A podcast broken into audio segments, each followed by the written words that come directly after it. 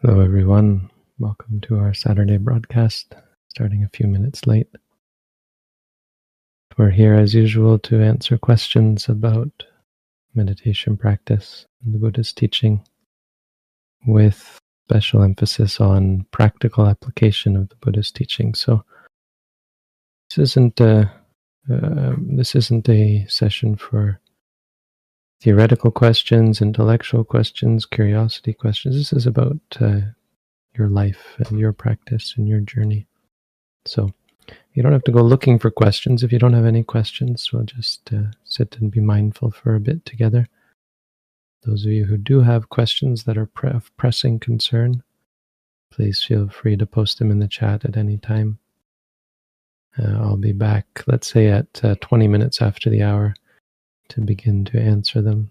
So we'll start a little bit late. Uh, the first 20 minutes, you can take your time to formulate your questions and uh, just spend the 15 minutes in silent meditation, walking or sitting or walking and sitting.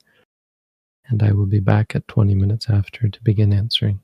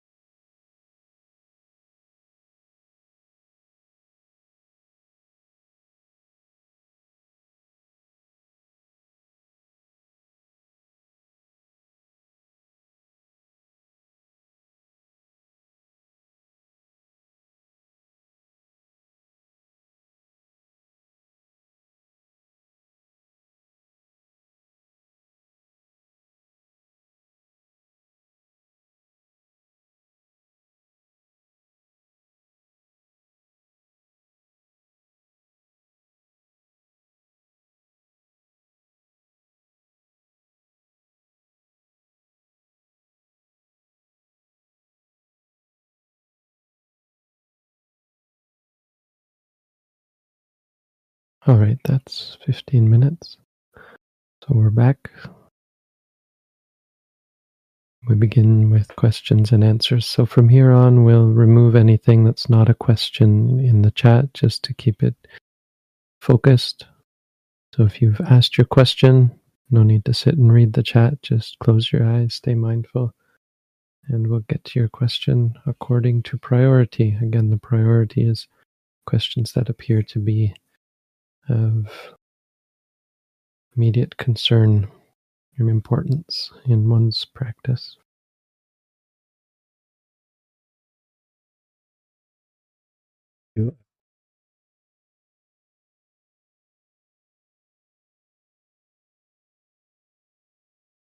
Hello. Uh, thank you, Bhante. Yeah. We do have questions. I'm diagnosed with ADHD, and often I have trouble physically getting started with things. I know what I should do, but my body won't move. I try to note everything I feel, but it seems to mostly be bodily sensations, wanting, frustration, and I remain stuck for long periods. Is this correct practice? The best thing I can do?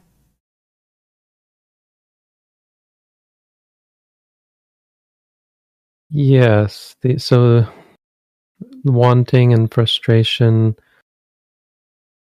are going to be a part of what's preventing you from getting started. But it sounds like you're talking about wanting to get started and frustration when you can't get started. So there's got to be a, uh, something else there. Like uh, um, there can be worry, there can be fear, there can be um, doubt about whether you should do it. There can be the the attachment, the, the liking of the laziness, the aversion towards getting started on things and so make sure you're noting that as well.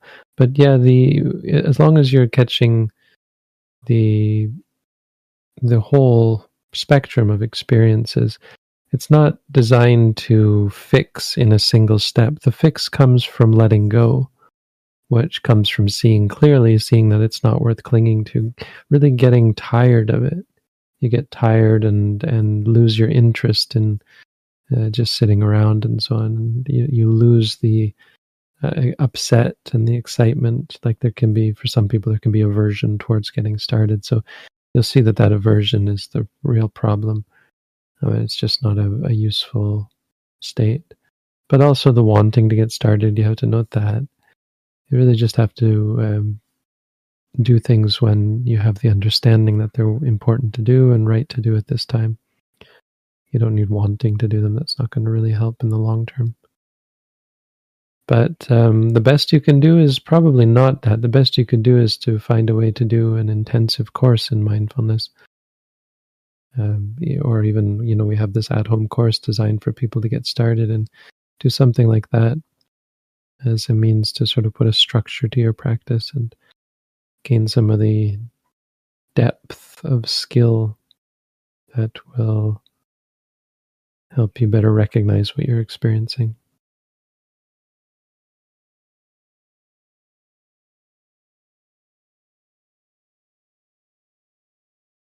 Sometimes my mind is disturbed by stories that keep on distracting me. What is the best way to work with that? Reflect on stories, stories, or wanting, wanting, or anxious, anxious? Well, stories is probably not the best. It's not terrible, but um, one thing I would question is the statement that the mind is disturbed by stories. Now, stories don't particularly disturb you, you um, you're triggered by them. So the disturbed is something that arises in your mind as a result of the stories, and you have to note that disturbance. And what do you mean by disturbance? Do you are you interested in them? Are you averse to them? That sort of thing. What is your reaction? So make sure you're noting that. Uh, wanting can be a part of that. Anxious can be a part of that. But again, uh, you're not looking to stop that from happening. Eventually, over time, it will peter out if you practice vigilant, diligently. But your goal and your focus should just be on seeing clearly. And by seeing clearly, you have less of an attachment, and so there's less of a disturbance. And you'll find that the stories don't get created. There's only th- moments of thought.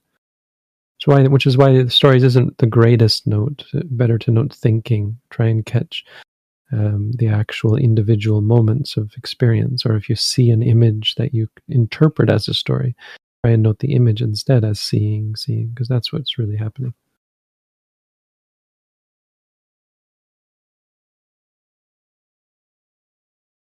I have schizophrenia, and sometimes I use my ego rising in my chest to feel better and overcome paranoia.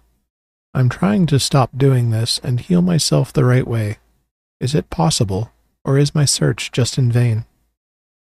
So, in mindfulness, we avoid the, the idea of trying to do something, um, or, or even the idea of healing per se. I mean, these are sort of good narratives to have in an abstract sense, but um, so when you use your ego rising in your chest, that's a that's a conceptual idea of what's happening uh, and your desire to feel better. You're doing it in order to feel better. And we try and avoid that in mindfulness. We try and rather gain a better perspective on what we do feel so that it no longer uh, appears to us as worse, right? If you want to feel better, that's what you're saying is that you feel worse and you would do something to try and have an experience that you prefer.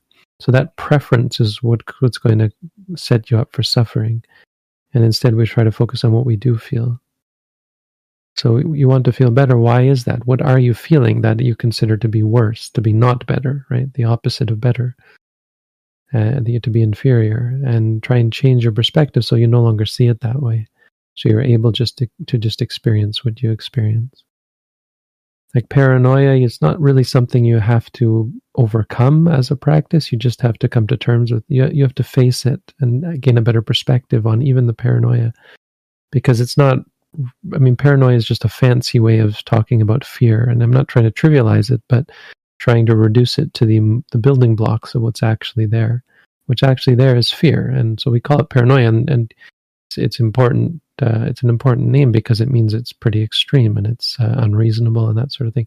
That's not really useful uh, for mindfulness. The fear is still just fear, and we're trying to, in some sense, trivialize it. We're trying to make it so that fear is just fear.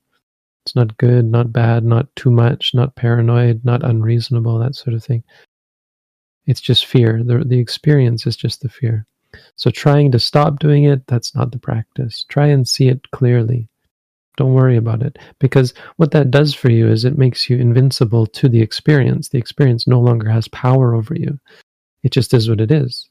You know, there's nothing, there's no meaning behind experiences. And I think that's a big problem with schizophrenics is they ascribe meaning, as we all do. But the meaning that they ascribe causes paranoia and so on. So rather than ascribing meaning to the experience, try and just experience it. Fear, just say to yourself, afraid, afraid. Um, yeah, and you don't have to stop, right? You don't have to stop bad practices. Just try and note when you want to do them, when you're doing them. Try and note if you like them and that sort of thing. I mean, just just note it. Just try and stay present and try and get a better perspective that is less reactionary.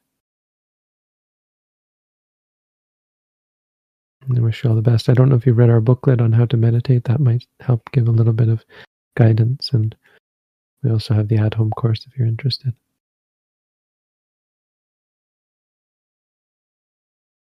How do we deal with darkness or murkiness? Do we simply note it while it's there? When it arises? Is there a protective practice against these?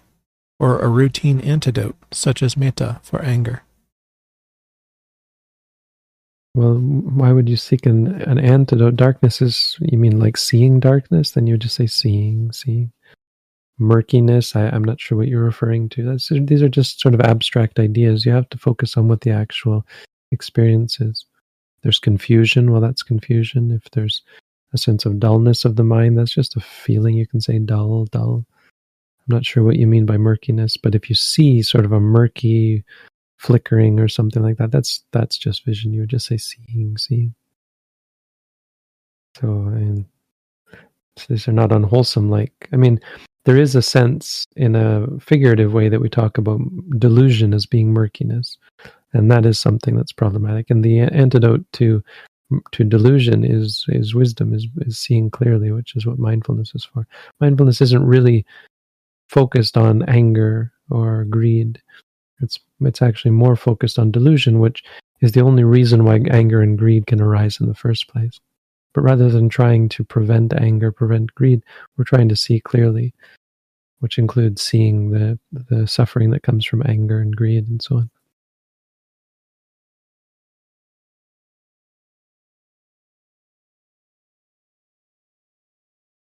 Since I started practicing Vipassana, I observe my behavior closely. When in social circles, I tend to subtly boast about myself, and I feel a superiority complex. However, as soon as I am alone, I regret everything that I said. How do I control my ego? Well, that's kind of a funny question. Uh, you have to understand that control is a part of the ego. And the real answer to your question lies, I think, in this that uh, we, we maybe don't easily realize that uh, ego is based on control.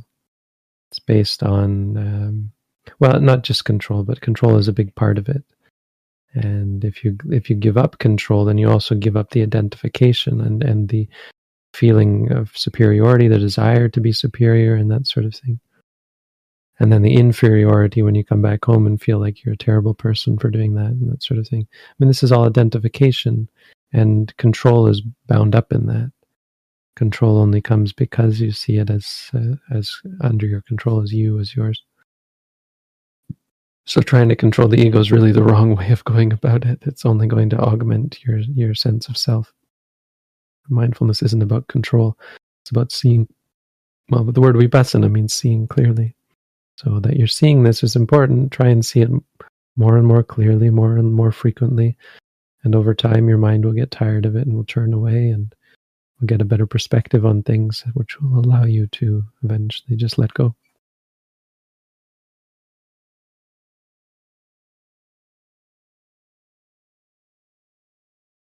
You have said before that the arising of the word rising or falling has to be after the fact of rising the stomach or falling the stomach, but I feel that both things happen simultaneously. Can you please help clarify this? Well, I don't normally say that about rising and falling. I'm, I'm, i may have, but but normally I would be cautious about that. The problem with that is that the physical uh, happens continuously and lasts some time, but your noting has to happen after the experience in all cases. So with rising and falling, it's kind of unique in that you're noting both the beginning and the end. So when it start when it starts to rise, as soon as you realize that, well, the next moment you start to say to yourself, Rai. And then at the end, sing, something like that. So sing is when you realize it's ended. So it's not, uh, you, you only have the opportunity to note after you experience something. It's more obvious with thinking, which only lasts a moment. When you say thinking, the thought is already gone. And uh, if you're unmindful, it will persist. I mean, it will arise again and it will distract you and so on. But the noting still has to be the next moment. So with with the physical, it's a little bit less obvious because again, the physical lasts multiple moments, and the rising occurs over many moments. But um, there are there are instances where you can actually see that you see a moment of the rising, just a part of it, the beginning part, and then you see the middle part, and then you see the end part, and you're able to notice them and experience them as distinct which is uh, kind of a good sign that you're you have clarity and you're seeing you have a sharpness of vision sharpness of, sharpness of awareness. Yeah you just note as soon as you notice it starts to rise rise sing when you notice it ends. And it'll, it'll always be the next moment of course. You can't predict it or be simultaneous because you have to be experiencing in that moment but as soon as you've experienced, then you can say, of course, then it has to be. Then you say, sing, rising, falling. That's how we do it.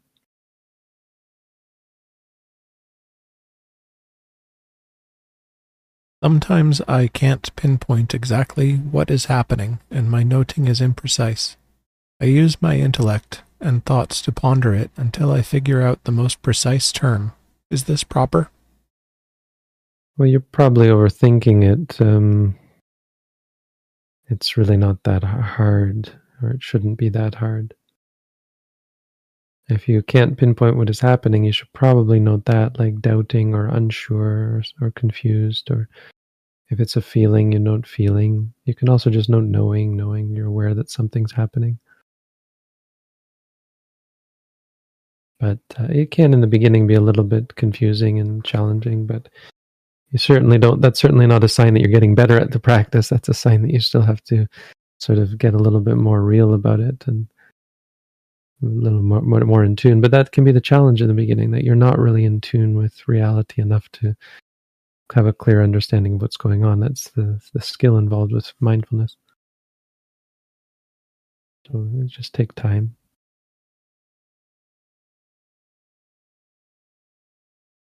How important is the guru or teacher on the Buddhist path in accordance with the Theravada tradition? Well, it's pretty pretty important. Yeah, it's really. I mean, you hear the Buddha talk about good friendship as being the entirety of the holy life. And by good friendship, he really means association with a teacher. He doesn't mean having lots of friends who are also practicing friend is the one who teaches you. Um, so, yeah, that's considered to be quite important. Should be a respectful relationship. And you should put yourself into the protection of their teacher. So we have we have an opening ceremony that people can do if they if they like. It's optional where they say imahangacharya atabawang tumhakang parichachami. I I um, give myself over to you, like like you you just like you um, give up yourself, like you you you transfer ownership of yourself to your teacher in a way. Not, I mean, again, this is an optional thing, and it's not really as scary as it might sound but uh, it means it's a way of saying you're just going to dedicate yourself. If the teacher tells you to do something, well, if you can't do it, you know you're going to leave, but you won't not do it and stay. Do whatever the teacher says until you feel like you have to leave. There's no compulsion. It's not a promise to do. It's a promise to to uh, follow. And that's, so it's a very respectful sort of relationship that's important. Um, teacher is in a position to see things that you are not so easily able to see and to be a little more honest about them and to make you honest, keep you honest. It often doesn't even matter whether the teacher is advanced or enlightened. They have a good understanding of the theory, it can often be enough because it's much easier to see the defilements in others than it is to see in your in yourself. So it's not something to be too uh, fussy about, but uh, it certainly is a good thing to find people who will guide you and give you good advice. You know, basically doing meditation courses, that sort of thing. It's, Seems to be a good format where you do a meditation course and you have a teacher you meet with every day.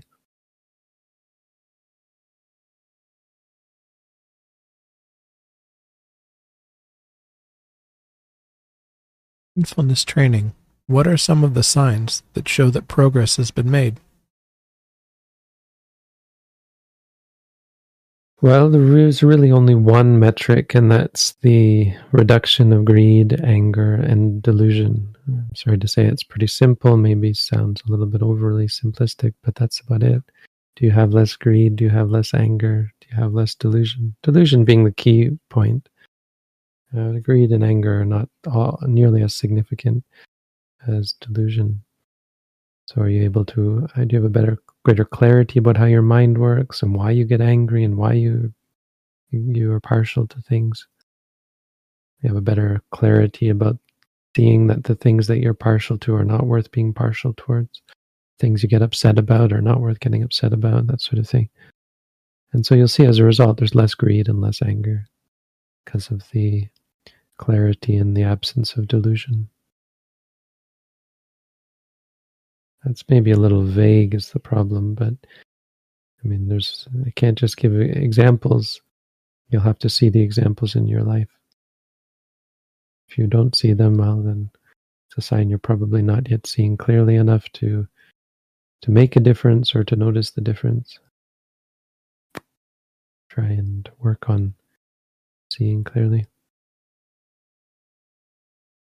I mean, honestly, to really get a good, solid conviction, even of the the efficacy of the practice, it's best to try and do some formal practice, like a formal course. It's just the at-home course, but but even better to try and do an intensive course where you spend some time developing the foundations of the practice.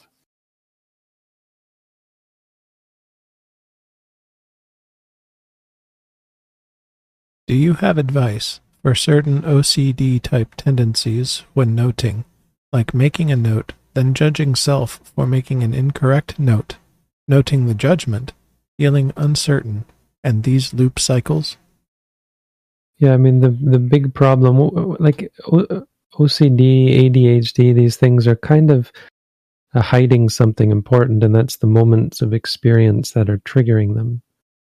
So it's kind of a bit mysterious and it kind of glosses over the real issue when you say something like OCD or ADHD. You give it a label, and that seems beneficial because now you're you're reassured that you know it's an actual thing, but it's not actually actually a thing. The thing is these moments of triggers that occur. So all the things, none of the things you've mentioned, except maybe the judging, uh, refer speak back to the actual problem of getting triggered. Like, um, why do you judge, and how do you feel when you judge, and so on. Try and note the worry, the fear, the disliking, the liking, the wanting, and so on hindrances are basically going to be the makeup of what causes problems. Um, that, that being said, practically speaking, it is okay to just note things in a loop again and again because that's the kind of thing that's going to make you tired of them. You're going to lose your, your excitement that causes you to spiral out of control. Just try and see it again and again and learn patience to just experience things on repeat it really is an important part of the practice to start to see that they are on repeat and senselessly on repeat. That's like the core. It's a core insight in mindfulness practice is to see that reality and experiences are senselessly on repeat. So don't shy away from that. Don't think, oh, mm, this is getting nowhere. That's the point. It's getting nowhere. To see that it's getting nowhere. To see that it's getting nowhere and let go as a let go of it. Let go of trying to get somewhere. You know, let go of this meaningless chasing your tail. The only way it happens is by seeing it. So that you're starting to see it as a loop, as uh, as a cycle, is actually a sign of a good sign. It's just something that you have to, rather than shy away from or try to fix, you have to uh, come to terms with and face and be patient towards. Let it come. If you see that enough, that cycle, that continuous, incessant, senseless, pointless cycling, your mind will, over time, if you say do it without reacting, and if you have mindfulness towards it, over time, your mind will just let go. We'll get tired. Atanibindatiduke. You become disenchanted with the suffering, bored of the suffering, tired of the suffering, tired of something that is clearly causing you to suffer.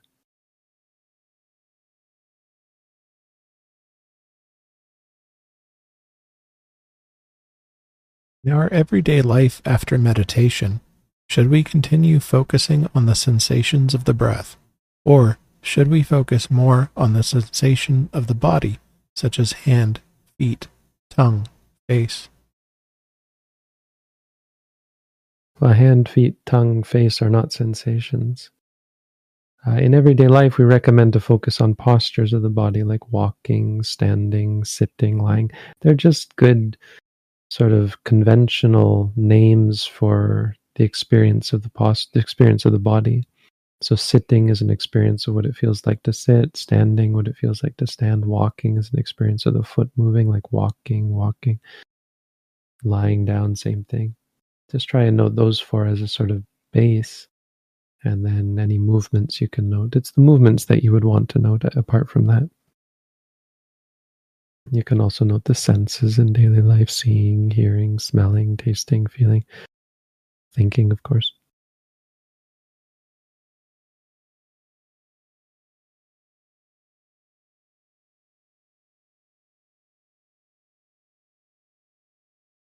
My understanding is that a Buddha, at least in some circumstances, can predict whether and when someone becomes a Buddha or Arahant. Can this foresight apply universally, or are there limits?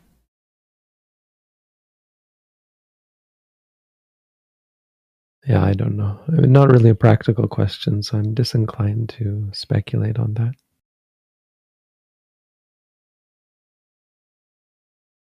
I am seeking advice for dealing with lust in the long term.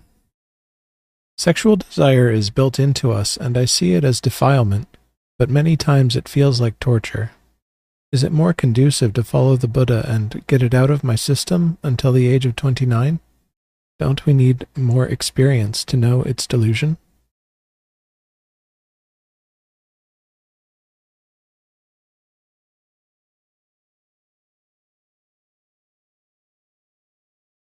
Yeah, the Buddha didn't choose, and he wasn't the Buddha then, but he didn't decide to get it out of his system. He just didn't know any better until he was 29. And many people who followed after the Buddha were lucky to uh, get out of the lay life earlier. So there were children as young as seven, but much more common around 20. So the Buddha said at 20, that's a good time and that's when you can become a monk. Of course, you become, can become a novice earlier, and there were many people who did that. But uh, if you're in the situation where you see the stress and the suffering, the torture involved with it, then really it's it's important to understand how how close to impossible it is to do living in the lay life. It's if you have that sort of sexual desire, it's not just going to go away by living your life by trying to distract yourself with other things. You really need a, a supportive environment. Like the only pr- really good practical way of doing that is to become a monk. Or so that's uh, probably the best advice I could give you. Otherwise, just appreciate that it's not really at the top of your list. I mean, even a sotapanna can still have children and, and sexual intercourse and romantic partners. That's a sotapanna, someone who has already seen nibbana. So that should really be kind of the first priority. Don't worry so much about lust and sexual desire. Worry more about, say, the five precepts killing, stealing, cheating, lying, drugs, and alcohol. And if you can keep them, well, then you can have times where you keep the eight precepts, maybe once a week on Sundays or Saturdays or something. And then you can try to do an intensive meditation course where you keep the eight precepts for uh, for an extended period of time and you work on that, eventually you get to the point where you feel comfortable ordaining and going the next step. And, and then you have the, if you're in the right environment as a monk, you can find it much easier to prevent your, prevent those experiences, you know, free yourself from those experiences or and also prevent them. Like there's less opportunities, so it's easier to deal with, much easier to be mindful. There's not the opportunities to indulge and so on.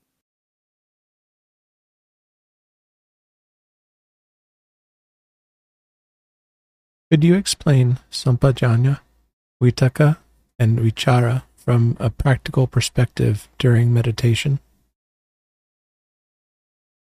Well, Vitakka and Vichara are only used as meditation terms when talking about the jhanas.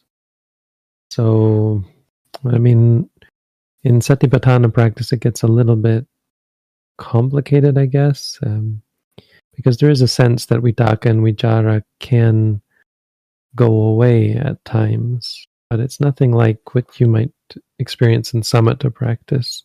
So they're used mostly to talk about samatha, jhanas, trance states where the mind is just fixed and focused on a single object with no distracted distracting thoughts basically. Now in mindfulness practice, as you read in the Satipatthana Sutta, it's a little bit different. There's a sense that you are paying attention to the distractions and just facing them and being a little more flexible, less fixed and focused on a conceptual object, more focused on reality. Sampajanya is really just another word for wisdom, technically, but um, it seems to have been used to talk about a clarity of mind um, focused on experience. So it's um, sort of a product of being mindful. When you're mindful, you recognize and you fix the mind on an object in the proper way, meaning seeing is just seeing. So you have a sense of it as just seeing. Then there's the sampajanya, which is just basically a description of what it's like to be mindful. They're generally paired, sati sampajanya. And you see in the uh, in the Satipatthana Sutta, they're also put together atapi sampajano satima. They're used together. Sampajanya is usually used in that way, and so it's kind of used to describe what it's like to be mindful. You're but uh, sampaja janya. Janya is from nya, the root, meaning to know. But means fully or in a in a special sense or in a heightened sense, knowing clearly maybe, and some means composed uh, in a sense. I mean, it's just a, these prefixes just apply the meaning. They hint at the meaning of kind of a clear knowledge of things as they are, which is technically considered to be wisdom, but uh, it's it's used as a word to to describe something a little more uh, abstract, maybe, or a little more practical than than simply the idea of wisdom. But that's what it is. Wisdom is not a thinking thing. Wisdom is a perspective, more like a perspective.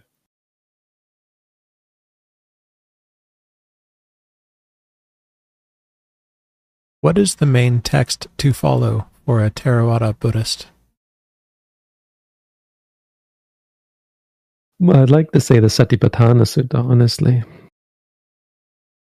I know it's not comprehensive, but I mean, I guess that's the point is there's no one comprehensive text. There's lots of talks. Uh, if we had one text, it would be the Visuddhimagga, which is kind of a explanation of the Buddha's teachings, a very ancient sort of commentary or a, a sort of gathering together of all the commentaries and putting them into a sensible, sensible, sensical, uh, meaningful uh, framework. Putting them in, in the framework of the seven, what we call the seven Visuddhis, seven purifications and then it details in order from 1 to 7 is kind of a description of the Buddhist path in Theravada Buddhism.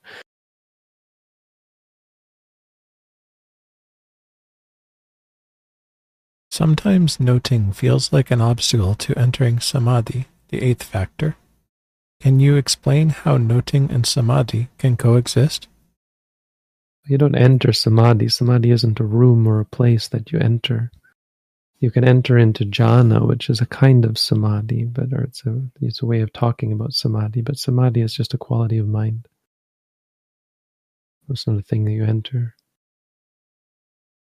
The thing about um, noting is is that it puts you in touch with reality, and noting isn't the obstacle. The obstacle is reality, because reality is impermanent, unsatisfying, uncontrollable.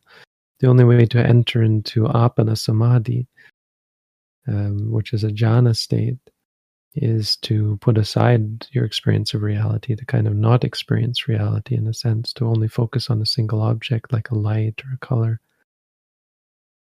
And that's not, or or uh, you, you say eighth factor, you're obviously talking about the Eightfold Noble Path. And so the other option is to become enlightened through the practice of mindfulness. And then there will be the, the non distraction. So, absolutely, mindfulness is not an obstacle. Mindfulness is the, cat, the catalyst, but it is um, quite likely that you're you have the idea of um, going into a trance state of experience, and that's not what the Eightfold Noble Path is. The Eightfold Noble Path is cessation. So there's no, oh, now I'm in the jhanas or something like that. There's the cessation which comes from letting go and it has samadhi, because it doesn't it isn't distracted. It doesn't have samadhi because you feel focused or you feel calm or you feel fixed on a single object. It's not like that. It's there is no feeling like feeling whatsoever. There is no um, conscious arising of experience. There's the cessation. That's the Eightfold Noble Path. And to get there, you need to see the three characteristics. You need to focus on things that are chaotic, unpredictable. Why? Because that, those are the things that you cling to, and it's only by seeing them as chaotic, unpredictable, unsatisfying, uncontrollable that you'll ever let go. And letting go is the only way there will be cessation. It's cause and effect. Cessation is the only way there'll be the eighth factor of the noble path. So don't misunderstand that that somehow uh, ordinary focus or concentration is is one of the factors of the path. It's not. The eight factors arise together in one moment. And that moment is the cessation of suffering.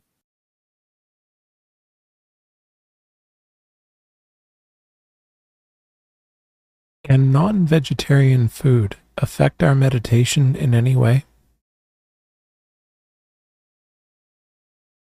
Not meaningfully, no. I mean, the only way it might is that it, uh, well, two ways I can think of. One is that it makes you tired and lazy, and two, it affects your health. So if you're eating red meat, it's apparently carcinogenic, and well, getting cancer can certainly affect your meditation. But those are very oblique, sort of roundabout ways of affecting. There's no direct effect from eating meat.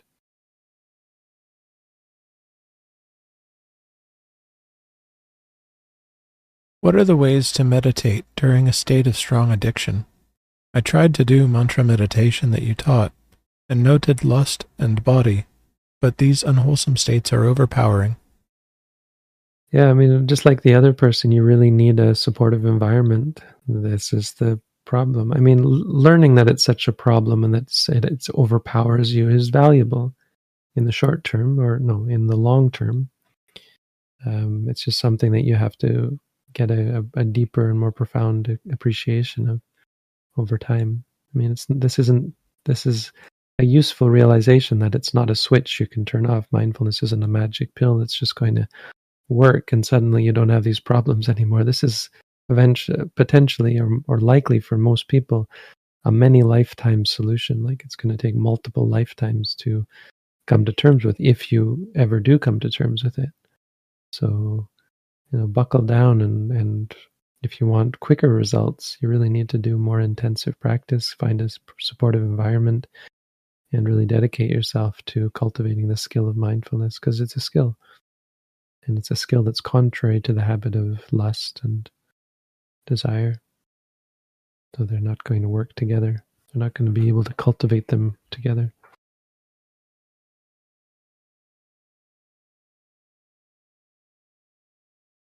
Critics of the Mahasi method say it's limited and can only take you to Sotapanna. Due to latency of noting experiencing, it must be abandoned after clear mindfulness is established. Can you refute this?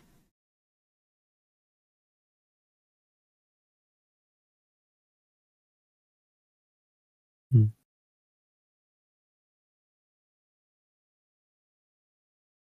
Well, give show me some evidence or some some some theory as to. I mean, I, I don't have to refute it.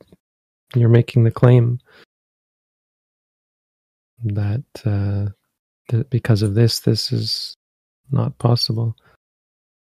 I don't see any real um, logic behind the argument. I mean, you haven't given any real anything to really refute.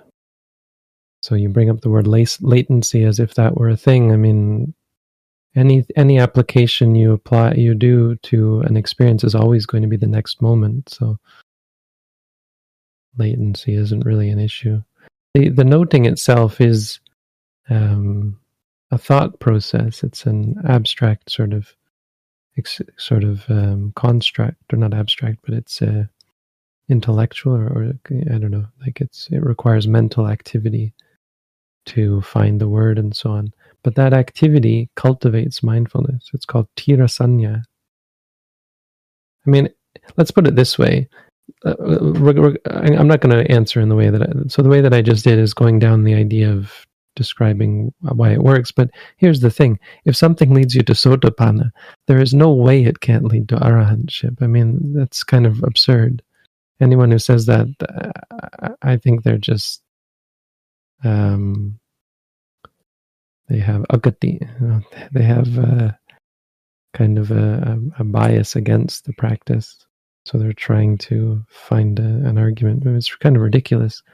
How could anything that leads you to Sotapanna not lead you to Sakadagami, Anagami, and Arahant? That's, I think, the best answer, not to go into the details of latency and so on. Like, like if it if there's a problem with latency, how could it lead to be a Sotapanna? The object of Sotapanna is the same as the object of Arahantship. It's just greater clarity, uh, you know, a, a, a greater appreciation. But it's the same experience. It's the cessation of suffering. Nibbana isn't different. There's not some different practice that you should do for the second, the third, and the fourth path.